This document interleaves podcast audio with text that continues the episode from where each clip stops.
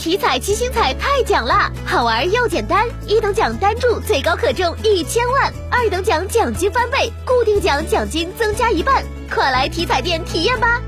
中国体育彩票。国家统计局今天发布关于二零二二年粮食产量数据的公告。根据对全国三十一个省区市的调查，二零二二年我国粮食总产量达到一万三千七百三十一亿斤。比去年增长百分之零点五，创下新高。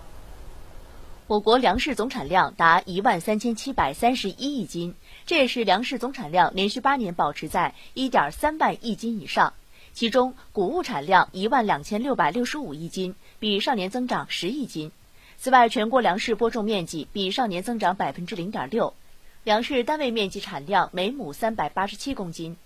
全年粮食生产再获丰收，为稳定宏观经济大盘提供了有力支撑。专家表示，今年丰收其实来的并不容易。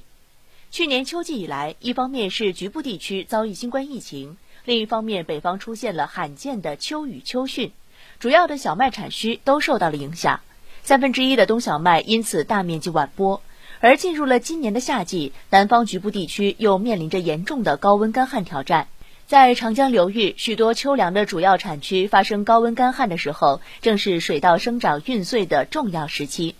为此，今年中央强化顶层制度设计，首次实行粮食安全党政同责考核，主产区、主销区、产销平衡区各级党委政府扛起粮食安全的政治责任，层层分解落实面积，继续提高小麦、稻谷最低收购价，持续调动农民种粮积极性。